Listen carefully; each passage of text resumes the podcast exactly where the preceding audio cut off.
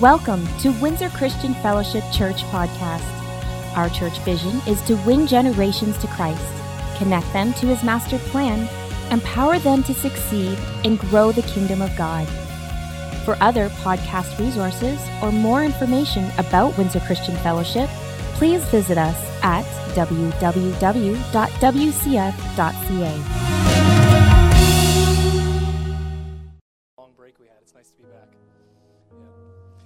uh, did you come expecting today? I just felt like I needed to ask you that. And if you didn't, it's not too late. You can start now, right? Amen. Well, if you'll notice anything new, the stage looks different. We got new sound systems. Lots been going on since we've been gone, so I think we should give a round of applause just for all the people that have worked really hard. Thank you. Thank you for your hard work. So, we know that God inhabits the praises of his people right? So if he inhabits our praises as we go into the tithes and offerings, which we praise God with, that means that God inhabits our finances. Did you catch that? We want him to inhabit every area of our life. So if you're going to give today, uh, for those who are in person, uh, when you leave at the end of the service, it's just right by the back door. And those who are watching on live stream, uh, you can give at wcf.ca uh, or on our WCF app. So let's pray for the tithe. Jesus, we thank you. We thank you for our seed that we are trusting you with. We thank you that when we plant it into the ground that it grows into something bigger than what was put in. And God, we trust you that as you meet our every need, that it's just not for us to have lots of, but it's for us to give to those who are around us who are also in need. So we trust you and we position our heart before you generously with joy and expectation, knowing that you are always with us and that you are going to take care of our every need. In Jesus' name, amen. Well, we're continuing the series on the Apostles' Creed. This week we're doing the person of Jesus as the Son of God. So let's honor and welcome Pastor RJ. Good morning, church. How's everyone doing today? It's so good to be back together with people in the room. Trust me on this, it's way better talking to people instead of walls. so, we have, we've been working on uh, the Apostles' Creed, and one of the reasons that we went into this series is when I look around at the culture, there's a real war going on for truth. Even in churches, people are having a hard time establishing what is truth, and we know as Christians that we can take our truth based on what God's Word has to say, the Bible. And, and that is the, the primary source of truth in the Christian faith. And what we have to look at and what we have to be careful of is just because someone stands up and teaches doctrine doesn't mean it's sound doctrine. Just because someone says it doesn't mean it's truth. In fact, I'm seeing more and more that if people talk about a lie enough, eventually people believe it is truth. Whether that's in the church or in the world, that can happen anywhere if we're not careful. So, we as Christians have to be really paying attention to this. So, we started last week with We believe in God the Father. I believe in God the Father Almighty, creator of heaven and earth. That's the Apostles' Creed and uh, the beginning of it. And then today we're going to move on or continue on the creed with, and in Jesus Christ, his only Son, our Lord. And please keep in mind, creeds are these concise statements of faith and belief that were created by the early church fathers or by our early church uh, Christians. And what happens is they have they've come up with these statements that are scripturally accurate and biblically accurate. And I think it's really important that you know why you believe what you believe and you know what you believe. And I was actually, I was, I was sharing with, with Mike um, a little bit earlier today. When I was kind of researching this a little bit, sometimes when I'm teaching on something, I kind of like to look what people are talking about. There's not a lot of people talking about Jesus, the Son of God, right now not hearing a lot of messages on that. If you Google Jesus, the Son of God, there's not a lot of new messages coming out on this. And some of the messages that are coming out on this is people trying to recreate this conversation about is Jesus really the Son of God and maybe he isn't really God's Son, and, and, and they're going into false doctrine, going against what the Word of God teaches. And I think that that's a dangerous place. So, today we're going to have a conversation about Jesus Christ, the Son of God. And I want to show you throughout history, there's many who said that he was who he said he was. In fact, about 40 times the Bible refers to him as the Son of God. I've got all 40 of those in the message for sure, so I hope you're ready to be here a long time today. Because I'm excited to have people back, so you know.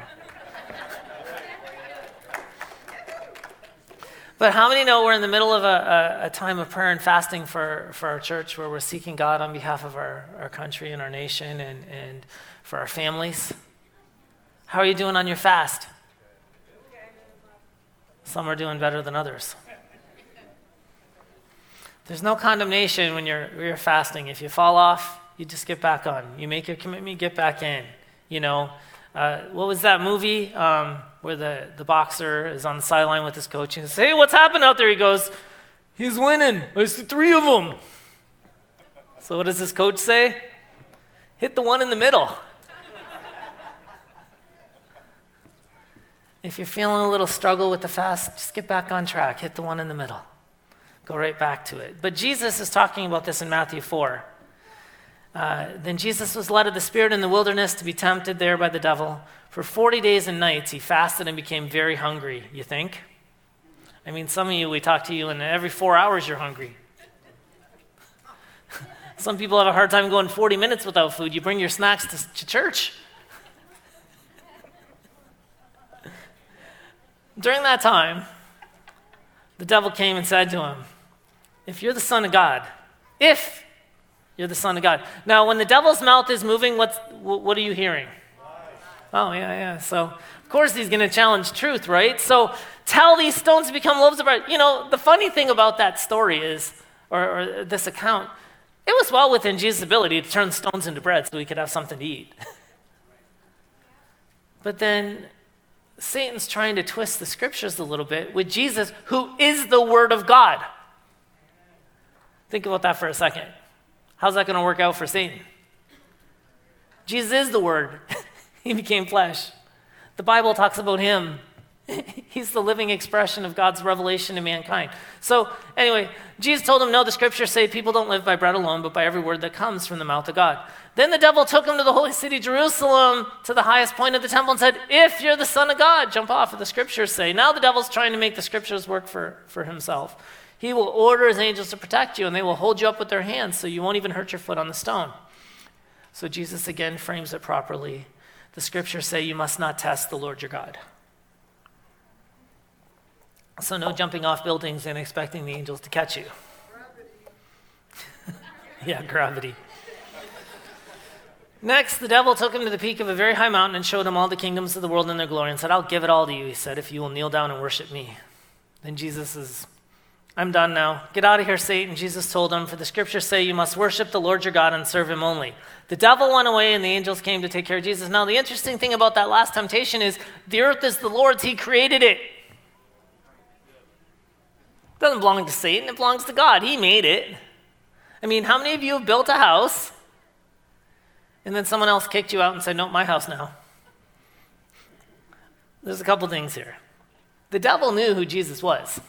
So he was trying to challenge Jesus in his identity when he was here on earth. But why is it he always tempts you when you're weak? I mean, how many of you are experiencing great temptation right this very second when you're here with the community of believers? Except for the odd person on their phone that's tempted to check out their Snapchat account and see how many likes they got on the Instagram post this morning. How much temptation are you experiencing right this second? Be real. Why? You're with the community believers. You're strong. You're all together. It's going to be really hard to get into sin while you're sitting in church. I'm sure it happens. But see, when you're home tonight and you're by yourself and you're alone and your thoughts start wandering, isn't that when the enemy tries to get us when we're isolated and alone? And then, of course, Satan likes to harass the guy who hasn't eaten in 40 days. Then the devil always tries to question what God has established as truth. That's the next thing he likes to do. I mean, how many of you ever thought, oh, I must not be a good Christian, or I'm not really a Christian? None of you ever thought that? Uh, yeah, someone at first service called it and said, a lot of liars in here today. But here's my question How many times before you were a Christian did you ever wake up and say, I guess I'm not a Christian? Like, how many times did the devil challenge you in your faith before you were in faith? If he's challenging you in faith, there's a good indication you're probably in faith. Have you ever thought you had no purpose, but then we know that God has created us for a purpose? Or have you ever thought that your struggle with sin and self will and selfish ambition is any different than anyone else's and it's going to make you a hypocrite because you struggle sometimes? I think it's common to all believers to be in the struggle. Whether you've been around a short time or a long time, there's struggle. You're in a world, a fallen, sinful world. Now, we know that the devil knew who Jesus was. But let's go to Luke 132. I got lots of scripture for you today. It's a doctrinal lesson. And, and you know, it says in Luke 132, he will be very great and will be called the Son of the Most High. The Lord God will give him the throne of his ancestor David, and he will reign over Israel forever. His kingdom will never end. This is a conversation Gabriel's having with Mary, and then Mary asks the angel, How can this happen? I'm a virgin. The angel replied, The Holy Spirit will come upon you, and the power of the Most High will overshadow you. So the baby to be born will be holy and will be called, he will be called the Son of God. You want to know something? Not only did the devil, devil know who Jesus was, the angels knew who Jesus was. And when he was born, they were rejoicing in the heavens, giving praise and glory to him because they knew that he was the Son of God. The devil knew he was the Son of God. The angels knew he was the Son of God. And if you keep reading the Magnificat, Mary's song in verses 46 to 55, you know, you'd quickly realize, you know, we sing about it. Mary, did you know? Yep, she knew. Mary knew he was the Son of God, man, let me tell you. Luke 4 41. Many were possessed by demons, and the demons came out at his command, shouting, You're the Son of God! But because they knew he was the Messiah, he rebuked them and refused to let them speak. The demons knew who Jesus was. They were terrified. Hey, Jesus, what are you doing? You're not, it's, are you tormenting us before the time of torment? Like, what are you doing here? Years ago, I had a friend. Um, his, he's still my friend, but he works in a different job, but he used to service the pool tables in the bars. So if someone stole the eight ball, he'd have to he'd get a call from the bar owner. He'd have to bring an eight ball by, or you know the bowling machines and stuff. And so I would occasionally go hang out with him, and we'd we'd get our Tim Hortons tea, and we'd drive around town. And and I can remember I'd walk into the bars with him while he'd go service the equipment. I'd just be kind of standing there observing, and then people from the church would come over, and they'd be like, "Pastor Archie, what are you doing here?" I got a better question. What are you doing here? Oh, this this isn't mine. It's it's it's his.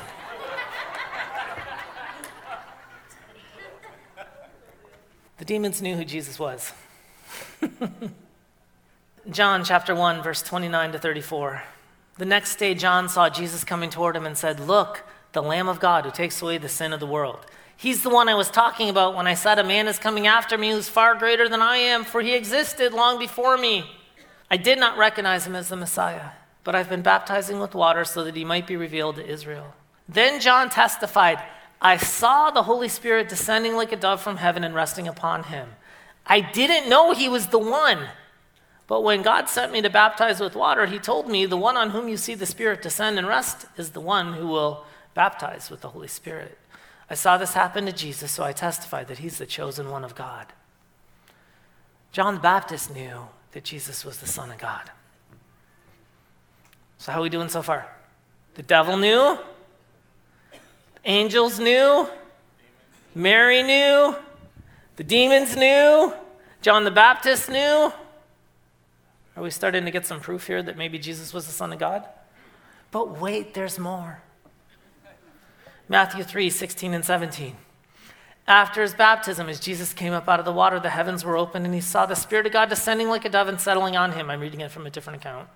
And a voice from heaven said, This is my dearly loved Son who brings me great joy. Pretty sure God the Father knew who his Son was.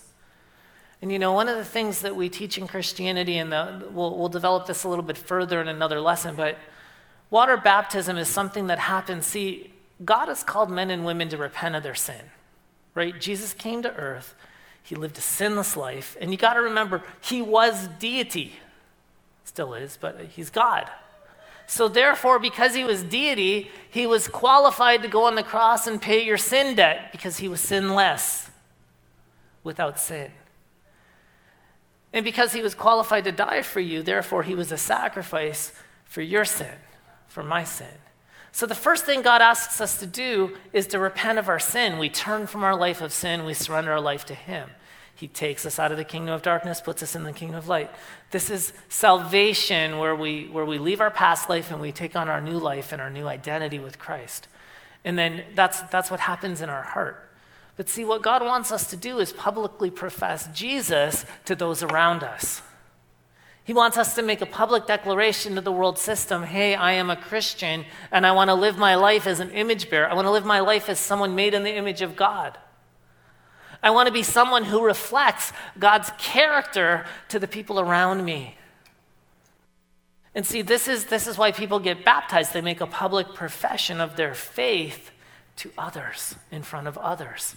And then symbolically, they take their past life of sin and they leave it in the water like Jesus went in the grave. And then they come up out of the water just like Jesus came out of the grave. This is the power in baptism. And oh, by the way, you leave your guilty conscience in the water and all the shame of your past. Now, in Matthew 16, verses 15 and 16, Jesus is talking to his disciples. And he says, Hey guys, he asked him, he said, But who do you say that I am? Because some people thought he was Elijah come again, and some people thought this, and some people thought that. But Simon Peter answered, You're the Messiah. There we go again, the Son of the living God. Peter knew who Jesus was. The apostles knew, the disciples knew, the 12, they knew who he was. They knew he was the Son of God. In John 17, lots of scripture doctrine. Why do we believe this? This is what the Bible says. This is truth. After saying all these things, Jesus looked up to heaven and said, Father, the hour's come, glorify your Son, so he can give glory back to you. For you've given him authority over everyone. That's you and me, too. He gives eternal life to each one you, uh, you have given him. And this is the way to have eternal life, to know you, the only true God, and Jesus Christ, the one you sent to earth. I brought glory to you here on earth by completing the work you gave me to do. Now, Father, bring me into the glory we shared before the world began. Can I tell you something? Jesus knew he was the Son of God. Jesus knew who he was. He didn't have an identity crisis, he knew he was the Son of the Father. He understood the glory that they walked in together before he emptied himself so that he could come to earth. He knew that.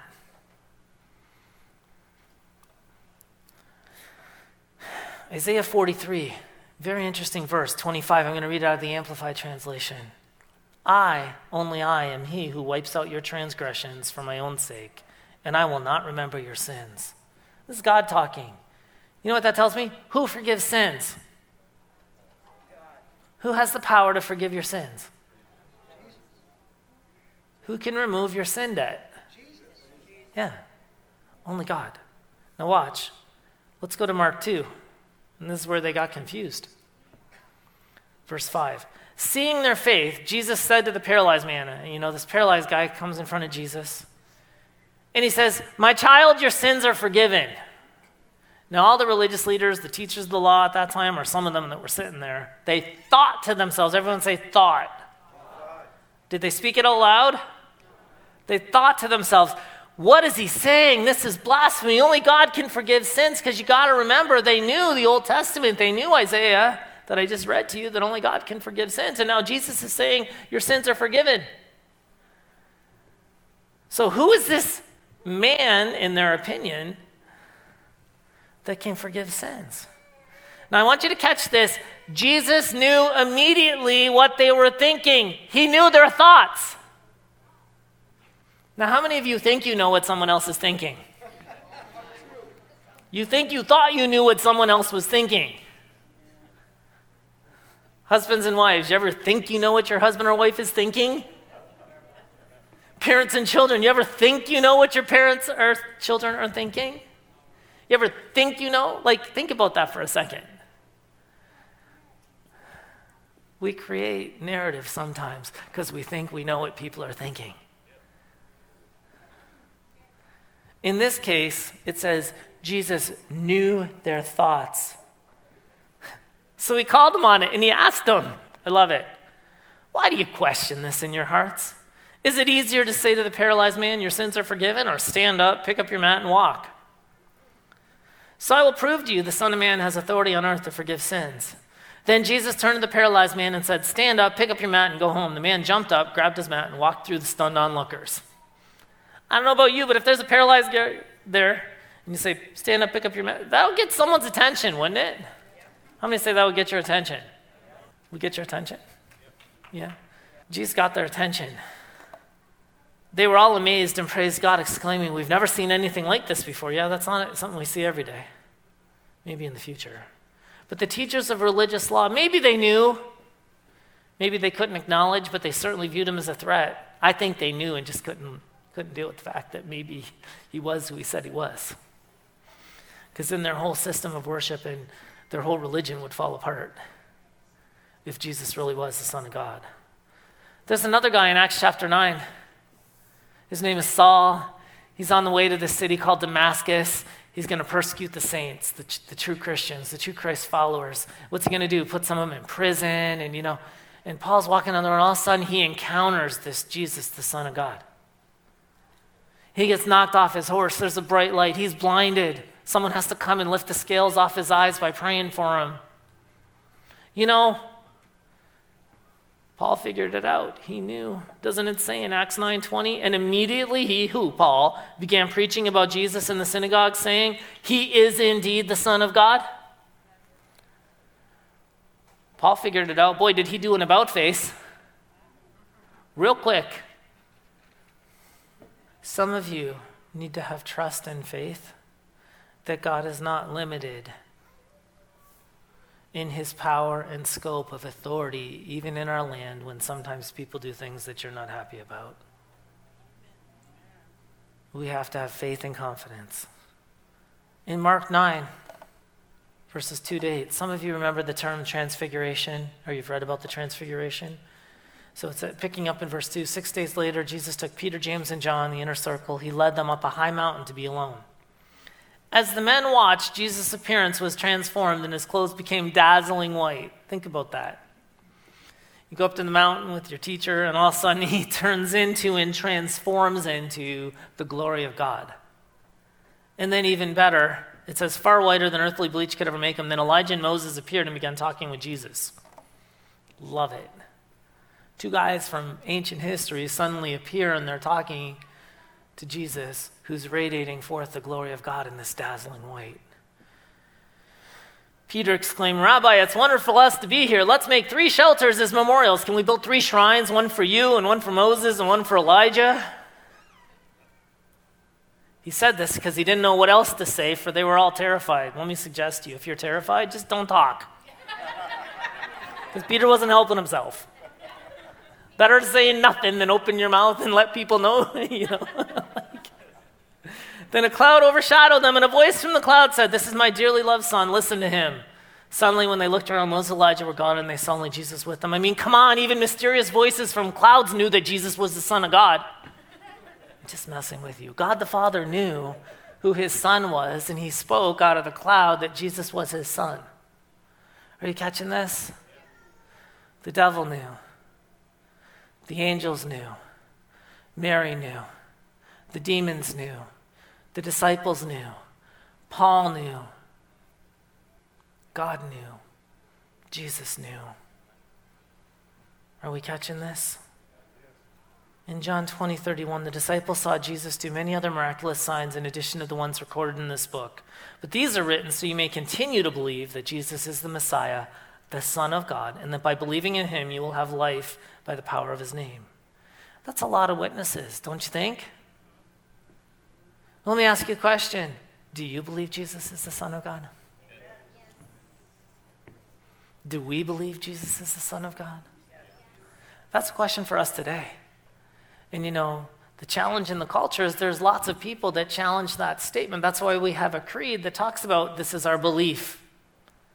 Jesus is the Son of God. Anyone that says different, in some cases, they say, let him be accursed or let him be anathema. You can't deny the person and the work of Christ and call yourself a Christian.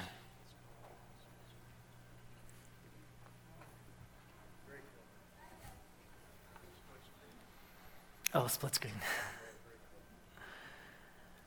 Jesus is Lord, is the next part of the creed. Okay, I want to work through a couple more scriptures with you. Because we're talking about doctrine, which we base on the Word of God, which is established truth. Philippians 2 9 to 11. Therefore, God elevated him to the place of highest honor and gave him a name above all other names, that at the name of Jesus every knee should bow, bow in heaven and on earth and under earth, and every tongue declare that Jesus Christ is Lord to the glory of God the Father. Are we starting to understand that you can acknowledge that Jesus is Lord, the Son of God, in this life? Or you will in the next? but it'll be a different conversation. And see, people fail to realize that this life is only the temporary part of your existence. The real existence is eternity that goes on forever. But how many are short sighted and they're trying to get what they want in this life, not realizing that they're forsaking what God has for them in the next?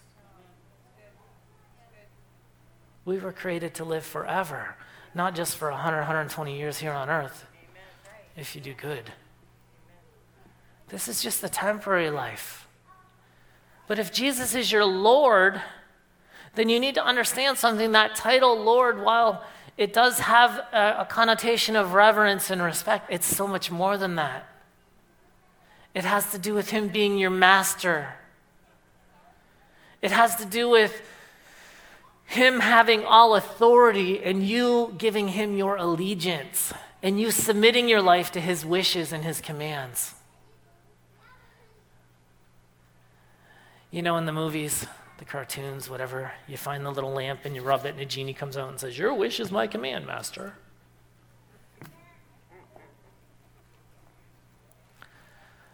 The truth is, there was an exchange that took place at the cross when Jesus shed his blood.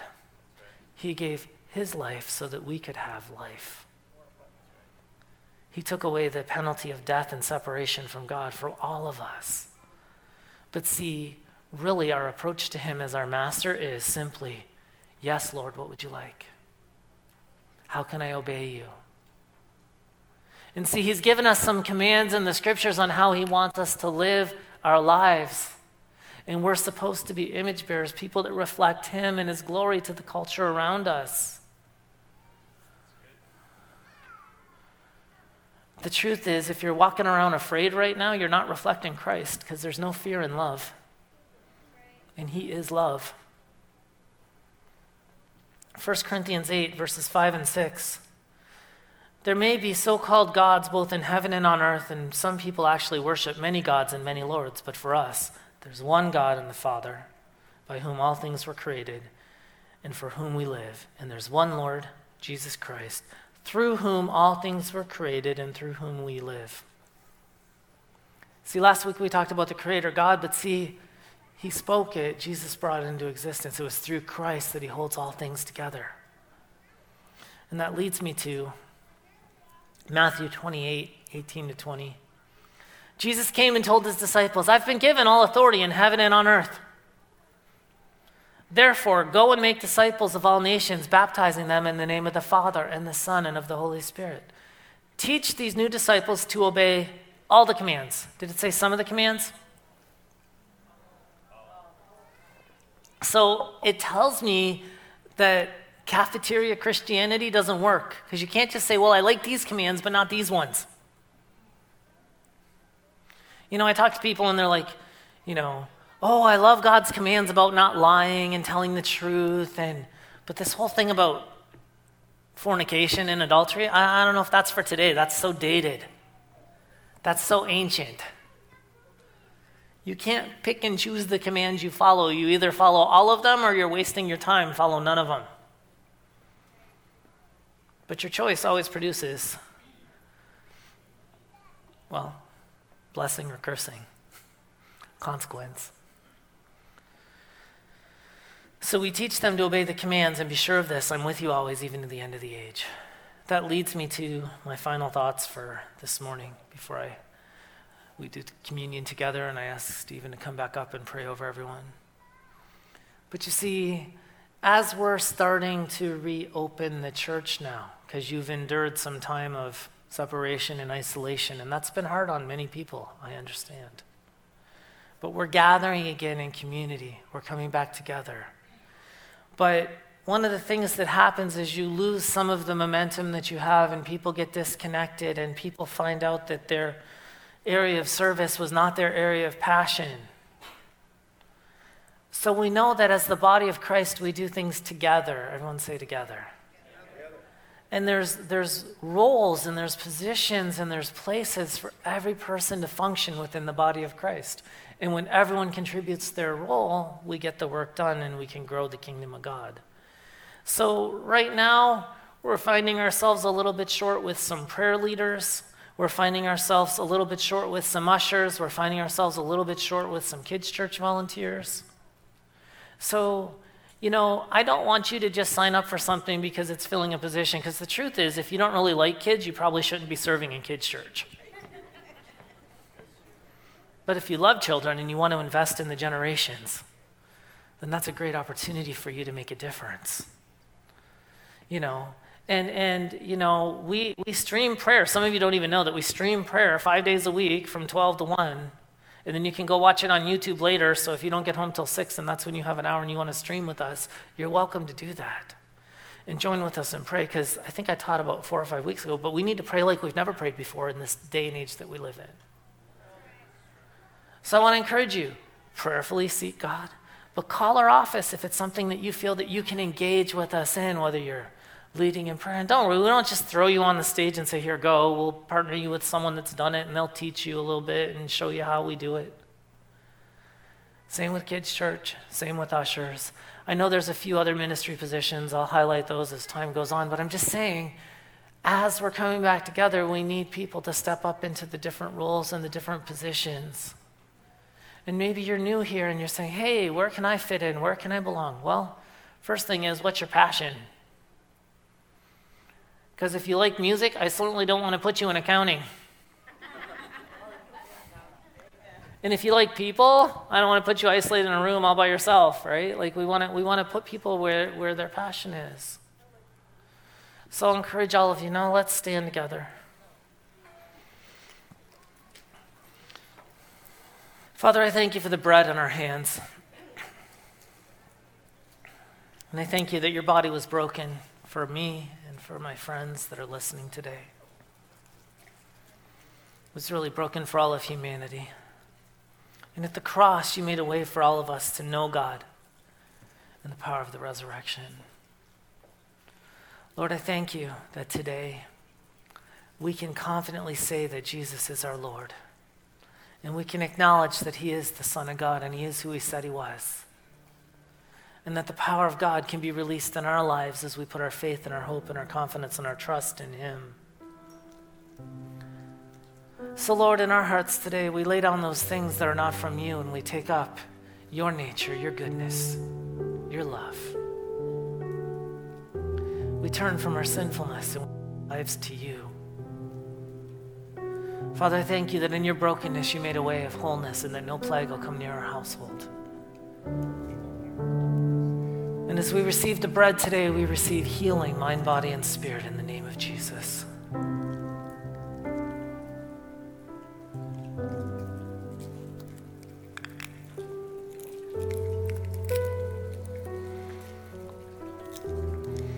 You know, the cup, the blood of the new covenant. Really, the blood of Jesus made so much of a way for us and it's powerful and it'll never lose its power. And in Christ, it's really applied to our life. So, Father, as Christians, image bearers, those who are under the blood, to use that term, I thank you today that as we, your people, cry out to you, Father, as we release unforgiveness and bitterness, as we lay aside our sin and we take on your nature, we take up our cross and we choose to obey you as our Lord, our commander, our master. Father, we look to you, the giver of life. And Father, I thank you that corporately as a body, that your glory will be revealed to your church. So I ask right now that you release every man, woman, and child at the sound of my voice from the oppression of the enemy, that We break the curse off of their lives this day that comes from sin and from the law. And Lord, this day there's total freedom in Christ. And we don't have to stay slave to sin, but we can be free in Christ. In the name of Jesus.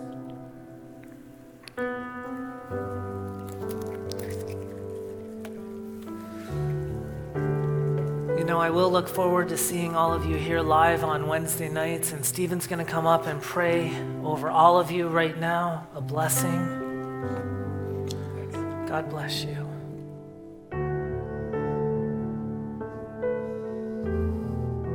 Hello again. So, uh, Pastor Arjun and I didn't actually coordinate, but his last scripture of his message was the scripture that I'm, I'm praying over all of you. So, God is good. So, it's Matthew 28, verse 19 and 20. I'm actually going to read it in the Amplified because there's some key things that I think we need to hear and, and pray for. So, it says, Go therefore and make disciples of all nations. In brackets, which I think is applicable for us because we hear go make disciples of all nations. We go, oh, I can't do that in my community. But it says right here, help the people to learn of me, believe in me, and obey my words, which is what we can do. Baptizing them in the name of the Father and of the Son and of the Holy Spirit, teaching them to observe everything that I have commanded you, and know that I am with you always, remaining with you perpetually, which means in every moment, regardless of circumstance and on every occasion, even to the end of the age. So, Father, I thank you that as we are sent forth into our communities, that you are with us in every moment, in every circumstance, circumstance, as we teach people to know you and to obey what you have commanded us to do, Lord. So I thank you for a rich blessing over each person and that we are mindful of you and your work as we go forth to love and extend mercy and grace to our community. In Jesus' name, amen. Blessings, church. Have a great week.